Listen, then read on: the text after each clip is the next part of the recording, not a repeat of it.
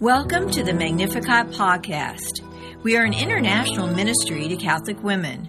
Throughout this series, we will pray together, share insights, and hear amazing testimonies, typically from women of faith who have been touched by the power of the Lord in their lives. This is a decidedly Catholic podcast, and in this series, you will hopefully learn more about the Catholic faith, God, the Blessed Mother, and much more. Thanks so much for joining us. Now let's listen to a great program. Welcome to the Bread of Life Catholic Bible Study. The Paraclete, the Holy Spirit, whom the Father will send in my name, will instruct you in everything and remind you of all that I have told you. John 14, 26. Let us begin with prayer. In the name of the Father, and of the Son, and of the Holy Spirit.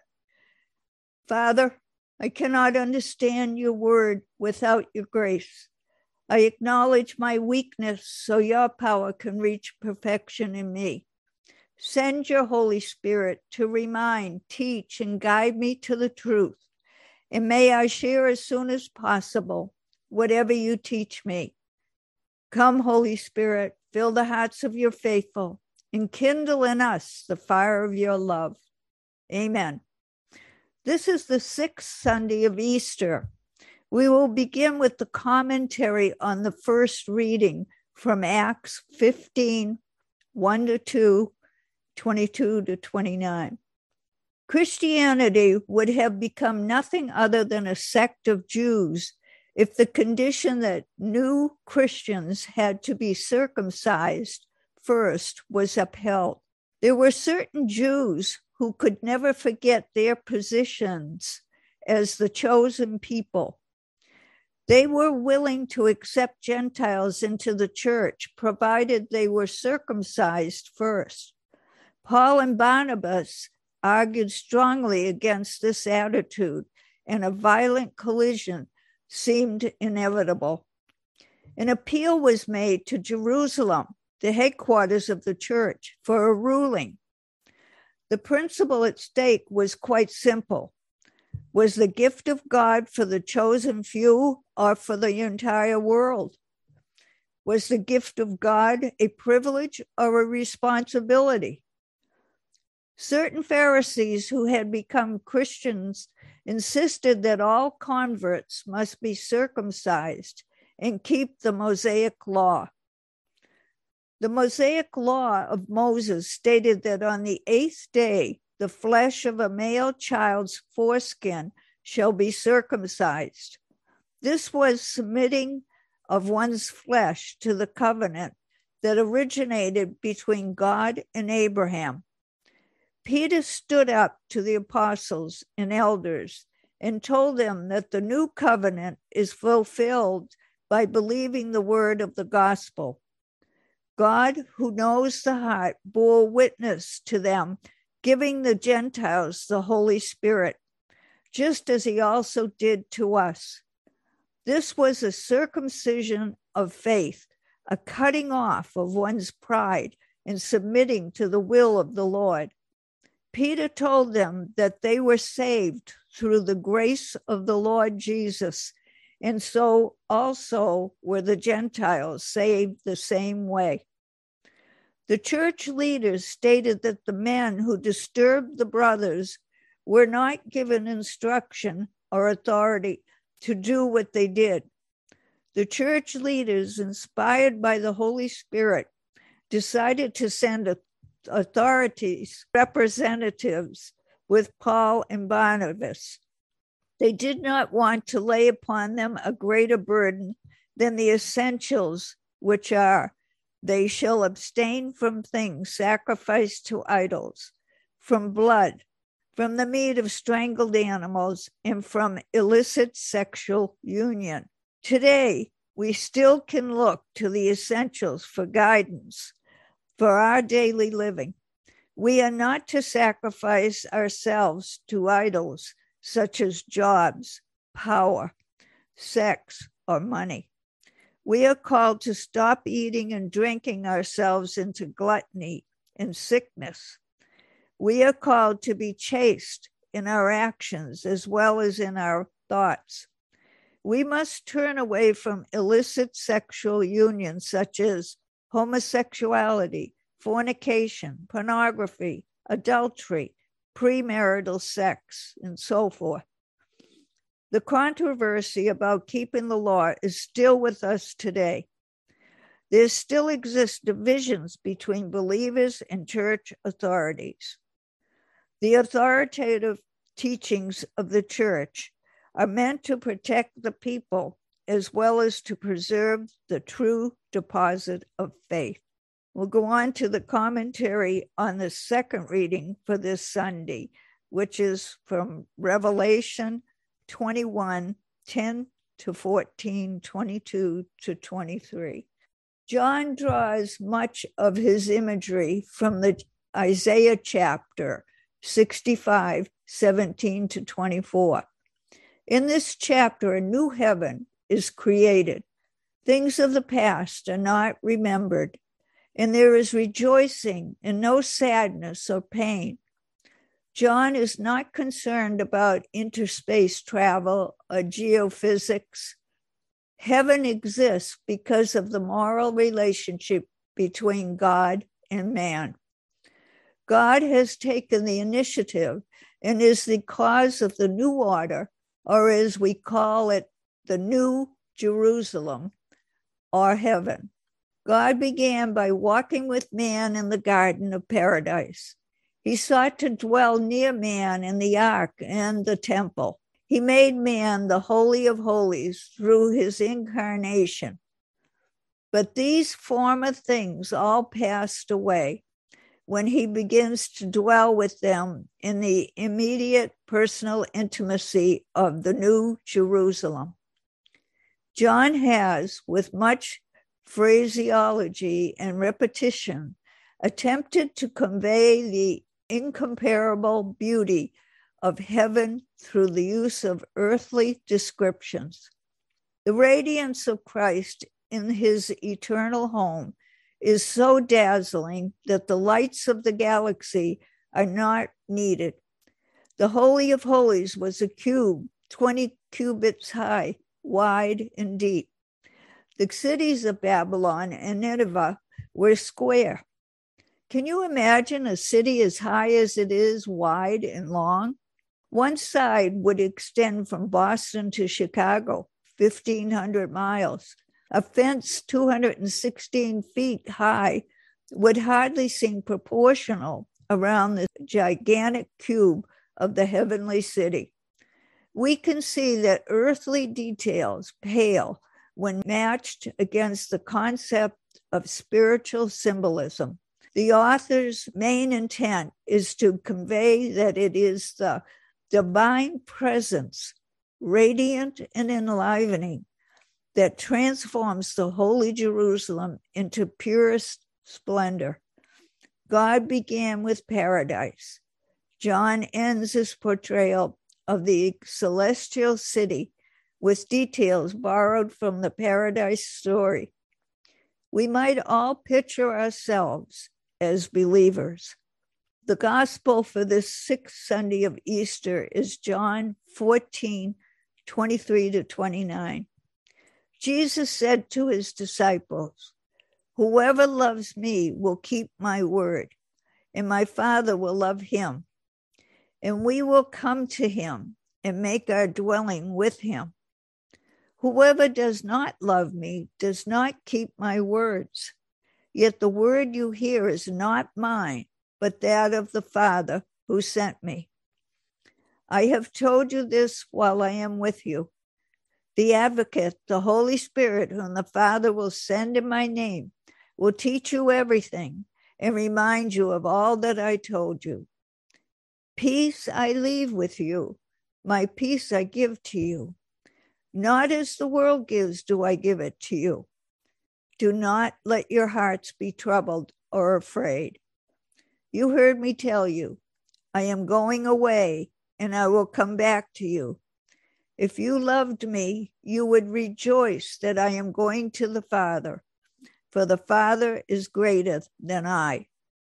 And now I have told you this before it happens, so that when it happens, you may believe. Questions If you love Jesus, to what will you be true? Who will love him and who will come to him? John 14, 23. His word, he'll be true to his word, and the Father will come to him. My greatest desire is to obey God's word because I love him so much and because I have that desire. I feel tremendously special and loved by God, the Father, the Son, and the Holy Spirit. Notice in verse 23 it says, We will come to him. To whom is this verse referring when it says we? John 14, 11 says, Believe me that I am in the Father and the Father's in me, or else believe because of the works themselves. 16 and 17 says, And I will ask the Father, and he'll give you another advocate to be with you always, the Spirit of truth, which the world cannot accept because it neither sees nor knows him. But you know him because he remains with you and will be in you. The advocate the Holy Spirit that the Father will send in my name. He will teach you everything and remind you of all that I told you. That's a very familiar verse for us.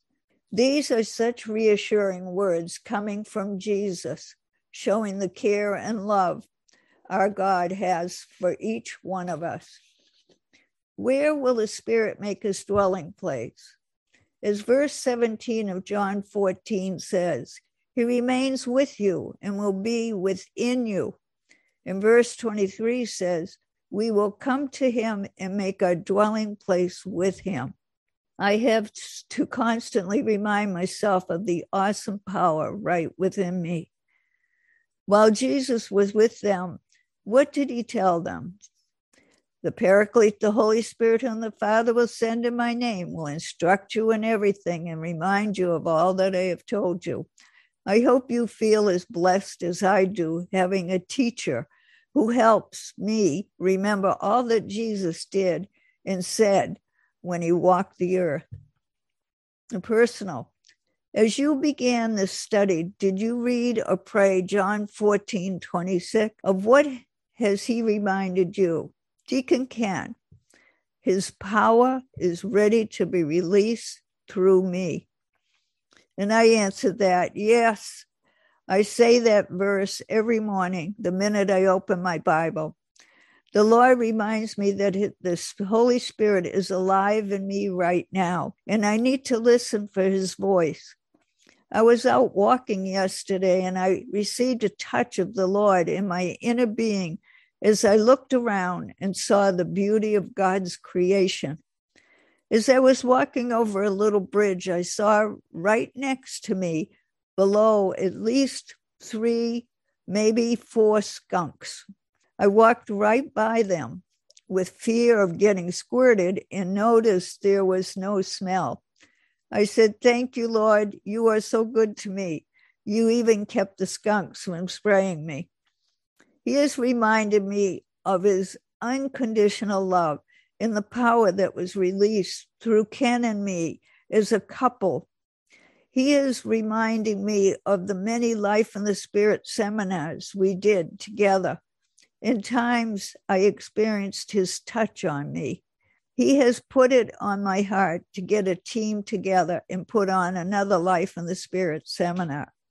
What is Jesus' farewell to you and his gift to you?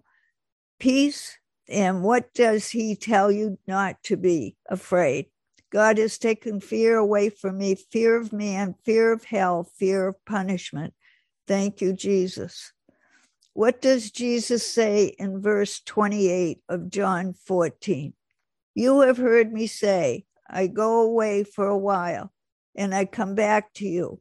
If you truly love me, you would rejoice to have me go to the Father for the Father is greater than I. If you love Jesus, what would you do when he goes to the Father? Rejoice. John 14, 28. Jesus is so awesome. He doesn't want us to be afraid. So he left us his spirit. Who is greater than Jesus? John 10, 29 says, My Father is greater than all. In in what he has given me, and there is no snatching out of his hand. Jesus is humble and doesn't regard equality with God. Why was he telling them before this took place? So they may believe. We are so blessed having his word, family, the church, and reminders every day of his love. Personal. In what specific way have you obeyed the command to love one another as I have loved you? In your family, with your friends, at work or school, in what way have you shown your love for the Father? Deacon Ken, I have been loving to my wife, children, and my ex daughter in law, my prayer life, and my respect for prayer. I answered that. The Spirit recently convicted me of trying to save my family instead of leaving it up to Him. Now that I have grown in the Word, I have to let God do the saving, not me the more I get into the word, the more I desire to do as he did. In my enthusiasm to serve him, I sometimes get in his way and tell others what they need to do instead of letting him give them little touches of his presence as he does for me. Praying for them and with them is all I need to do. Jesus is so patient with me. The commentary before his passion and death, Jesus spoke words of comfort, love, and obedience to his disciples. These words brought a sense of serenity and helped them to not be afraid. Jesus promised to provide for them by leaving with them the counselor, the Holy Spirit. Jesus told them that the Father would send them the Holy Spirit in his name. He told them that the Holy Spirit would teach them all things and help them to remember all that He taught them. We have made by faith, through God's action in the sacrament of baptism, temples of the Holy Spirit. Today, living a life conforming to the prompting of the Holy Spirit is not easy.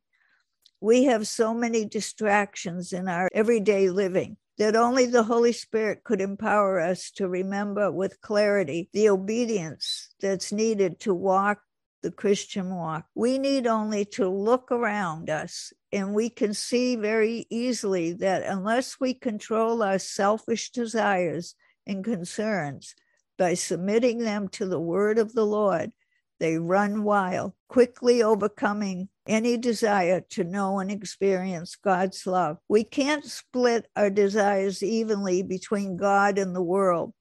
We must first seek the kingdom of God. Matthew 6 33.